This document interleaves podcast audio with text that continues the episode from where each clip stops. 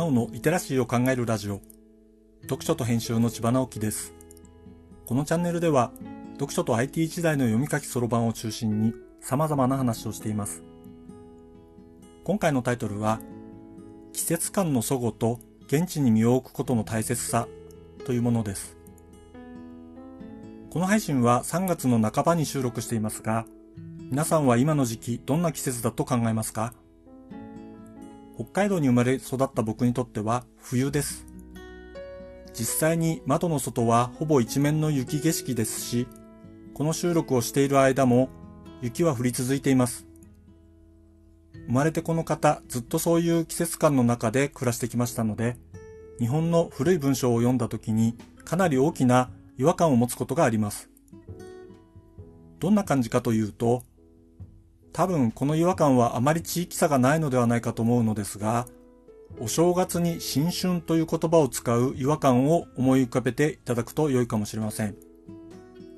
旧正月の時期って多分春っぽいと思いませんか？僕は思わないのですけど、日本の真ん中辺から南の方々はそう感じているのではないかなと想像します。そういうズレを年中感じるわけですね。梅とか桜は日本の代表的な花とか風景ですが、北海道では4月末から5月初めのものですし、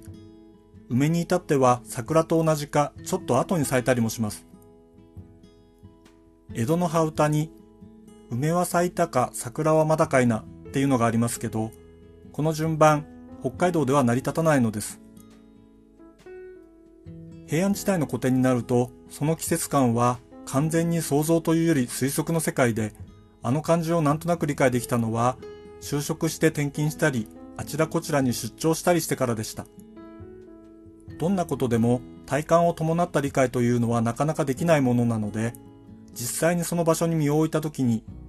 ああこのことなんだなぁと感じる経験というのは貴重で大事なものなのだなぁと、この季節には強く感じるのですね。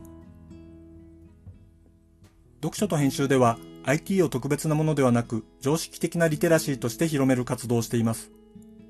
詳しい内容については概要欄のリンクから、または読書と編集と検索して猫がトップページに出てくるホームページをご覧ください。この配信の書き起こしをノートで連載しています。